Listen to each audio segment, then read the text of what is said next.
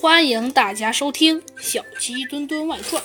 一天早上，小鸡墩墩兴冲冲地向猴子警长说道：“猴猴子警长，听说这周末有流星雨哎，而且是被誉为流星雨之王的狮子座流星雨，你要不要跟我一起去看看？”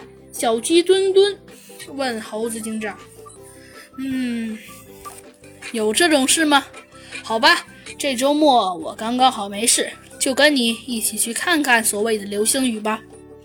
周末，猴子警长和小鸡墩墩开着一辆平常的车，晃晃悠悠地来到了郊外的小路上。猴子警长和小鸡墩墩这才知道了什么叫做人山人海。没想到这流星雨竟然有这么多人都在看。有好多年轻人扛着相机和三脚架蜂拥而至，属实人非常多。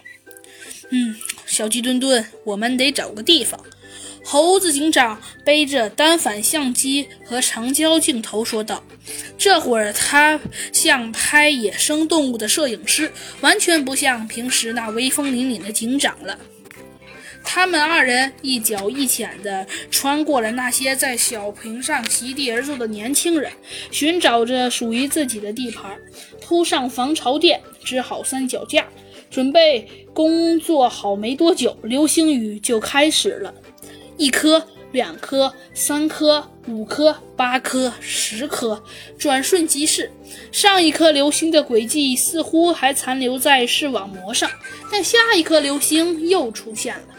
就这样叠叠加加，光影不断，整个夜空成了上演流星暴雨的大银幕。周围的年轻人们和甚至一些年迈一点的人一起欢呼雀跃。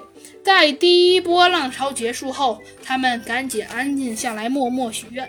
猴子警长想，如果明年能再多抓一些坏人，再给森林都市带来更多的安全就好了。两个小时后，稀稀拉拉的流星雨接近尾声，观赏的人群陆续散开了。猴子警长正要开车回到警察局，忽然听到旁边有人大喊：“我的手提包不见了！”